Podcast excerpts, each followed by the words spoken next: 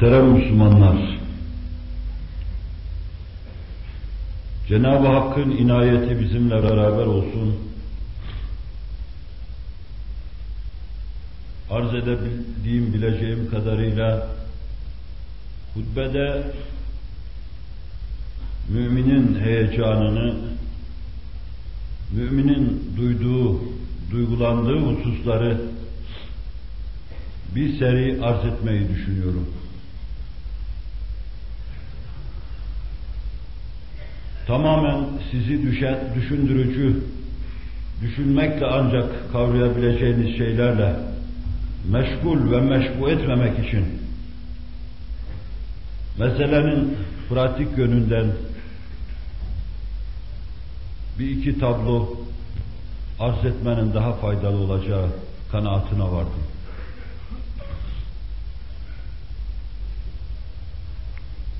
Mümin Allah'a iman ettiği için her şeyi o iman açısından ele aldığı için her şeyi gibi heyecanları da dupdurudur.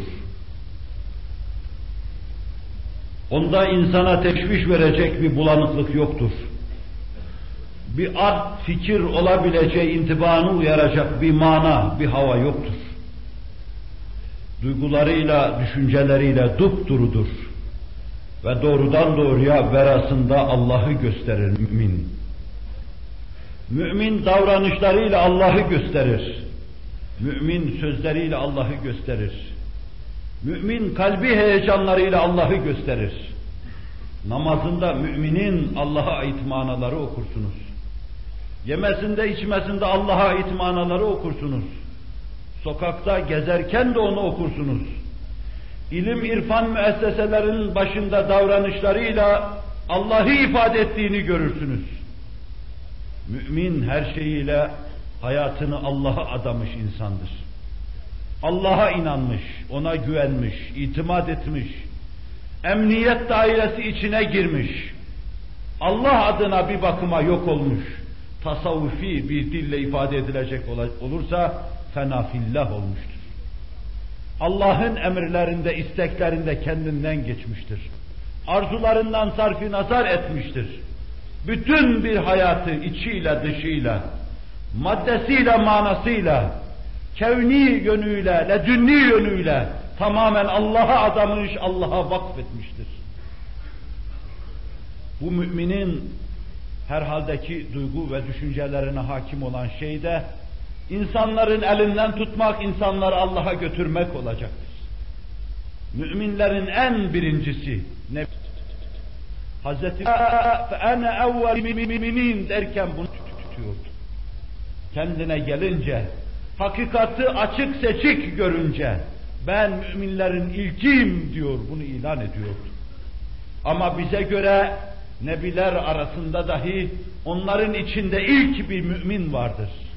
kendi ifadesiyle Adem daha çamur toprak içindeyken ben nebiydim sözüyle kendini anlatan Hz. Muhammed Aleyhisselatü Vesselam. O bu heyecanla dolup taşmıştır. İnsanların elinden tutma, insanları Allah'a ulaştırma heyecanı bunu öylesine kaplamıştır ki bir gün Kur'an onu bu alemden az geriye çekecek, bu havasını tadil edecektir. فَلَعَلَّكَ بَاخِعُ نَفْسَكَ عَلَى آثَارِهِمْ اِنْ لَمْ يُؤْمِنُوا بِهَذَا الْحَد۪يفِ اَسَفًا diyecektir. Şunlar senin getirdiğin şu ayatı beginata, şu kelami ilahiye, vaat ettiğin şeylere inanmadıklarından ötürü esefinden kendini intihar mı edeceksin, ölecek misin diyordu. O kadar sıkılmış kalbi paki nebevi, o derluk kalaklar içinde çırpınıyordu ki Allah onun bu havasını tadil ediyordu Celle Celaluhu. Baş mümin, bütün derdi davası, bütün yapmak istediği şey, gönlünde duyduğu Allah'a insanları ulaştırmak. Herkesin gönlünün aynı ulvi duygularla meşbu olmasını, dolup taşmasını temin etmek. Amcası vefat ederken başının ucunda görüyoruz. O gün daha şeriat getirip yapacağı teşriatı yapmamıştı. Müminlerin namaz, niyaz vesaire gibi belki çok mükellefiyetleri yoktu. Bütün mesele iman babında işleniyordu. Onun için sabahtan akşama, akşamdan sabaha kadar amcasının başında rahatlıkla oturduğu ve ısrar etti. Kendisini 40 sene himaye eden amcası hayata gözlerini yumuyordu. Allah Resulü sallallahu aleyhi ve sellem cibilli bir karabetten ötürü, yani yeğen olduğundan ötürü, o ailenin içinde neşet ettiğinden ötürü, şahsi fazilet ve kemalatına hayran olduğundan ötürü, Hz. Muhammed Aleyhisselatü Vesselam çocukluğunda dahi başka insanlara benzemediğinden, dikkati celbeden, calip ve cazip bir insan olduğundan ötürü, yeğenine 40 sene bakmıştı, himaye etmişti. Bütün fırtınalara, bütün tipilere göğsünü germişti. Bütün mesaibe karşı kalkan olmuştu. Aç kalmış, susuz kalmış, çoluk çocuğuyla Şab-ı Abi Talip'te muhasaraya mahkum edilmiş. Boykota mahkum edilmişti. Allah Resulü sallallahu aleyhi ve sellem ona bir iyilik yapmak düşünüyordu. Ona yapılacak iyiliğin en büyüğü ahiretini kurtarma iyiliği olacaktı. İnsanlar birbirlerine iyilik yaparken dünyevi refaha götürücü şeyler ihsanda iyilikte bulunurlar. Halbuki akıllı insan bu noktayı da aşarak müminlerin ahiret hayatlarını, ahiret saadetlerini teminat altına alabilecek bir iyilikte bulunur. Akıllı insan. Dünyevi saadeti huzuru olsun, Allah devam ettirsin. Fakat bu saadet ölümle bitiyorsa saadet değil felakettir. Nazarını daha ötelere, veraların verasına dikerek ahiret saadetini teminat altına alma gayreti içine girer gerçek mümin. Allah Resulü bu gayret içindeydi. Sabahtan akşama, akşamdan sabaha kadar ilah ediyordu. Amcacığım ne olur diyordu. Bir kere la ilahe illallah de, ahirette Allah'ın huzurunda davanı üzerime alayım sana şefaat edeyim diyordu. Yalvarıyor yakarıyordu. İmanını o dakikada okumak mümkündü. Allah Resulü sallallahu aleyhi ve sellem yarına çıkacağına, Allah'ın huzuruna çıkıp hesap vereceğine iki kere iki dört eder katiyetinde inanmasaydı bu kadar ilah etmezdi. O kadar inanmıştı ki gerçek hayat ahiret hayatıdır. La ayşe illa ayşül ahire diyordu zaten. Hayat yaşayış, ahiret yaşayışı, ahiret hayatıdır buyuruyordu. Ama o çeşitli tesirlerin altında bazen Resul-i Ekrem'e meylediyor gibi oluyordu. Başının ucunda şeytanın vazifesini yapan Ebu Cehiller, Ütbeler ihfal ve tesvil ediyorlardı. Yine nazarları bulanıyor, kendi alemine giriyordu. Allah Resulü'nün dediğini dememişti. Ala milleti Abdülmuttalip demişti. Abdülmuttalib'in milleti üzerine, yolu üzerine ölüyorum demişti Yeğeninin getirdiği saadetten istifade edememişti. Kulağını kapamıştı. Yanındaki şeytanları dinlemişti. Allah Resulü beyninden vurulmuş gibi şöyle diyordu. لَاَسْتَغْفِرَنَّ لَكَ مَا لَمُنْهَ عَنْكَ Allah beni men etmedikten sonra vallahi sana durmadan istiğfar edeceğim diyordu. Ahiret saadetini teminat altına almak için. O bu heyecanla dolmuştu. Biraz sonra bir ayet nasil olacak onu bundan men edecekti. Sen ona istiğfar edemezsin. ما كان للنبي والذين آمنوا أن يستغفروا للمشركين ولو كانوا أولي قربى من بعد ما تبين لهم أنهم أصحاب الجحيم cehennemlik olarak öldükleri tebeyyün ettikten sonra yakını bile olsa ne nebi ne de müminler yakınları için istiğfar edemezler diyordu. Ve Allah Resulü'nün derin teessürünü tadil için de şöyle diyordu ona. İnneke la tehdi men ahbabte velakinnallaha yehdi men yeşâ. Mahzun olma Habibim. Sen kimseyi hidayet erdiremezsin. Kimsenin hidayetine vesile olamazsın. Allah kimi dilerse onu hidayet eder. Kim iradesini az buçuk kullanırsa Allah onun içinde hidayeti yaratıverir, rüştü yaratıverir diyordu. Resul-i Ekrem bu denli heyecanla dolup taşıyordu. Amcasının küfür ve dalalet içinde gitmesi, kendisini tanımaması, peygamberliğini tasdik etmemesi belki hayatında onu rahatsız eden mevzuların başında gelmektedir. Değil karabeti, vahşi Resul-i Ekrem aleyhissalatu vesselama kötülüklerin en büyüğünü yapmıştı.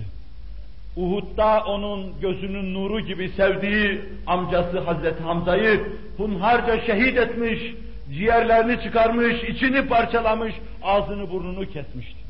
Vahşi ister bunları bizzat yapsın, ister sebebiyet versin. Bu işe sebebiyet veren vahşi olmuştu. Ama Mekke fethedilince vahşi de dehalet edecekti. Allah Resulü vahşinin hidayete ermesi için bütün imkanları kullanacaktı. Vahşi ben gelemem, belki Allah beni kabul etmez demesine karşı bir ayet yazıp göndermesi, onun gelmesini temin etmesi.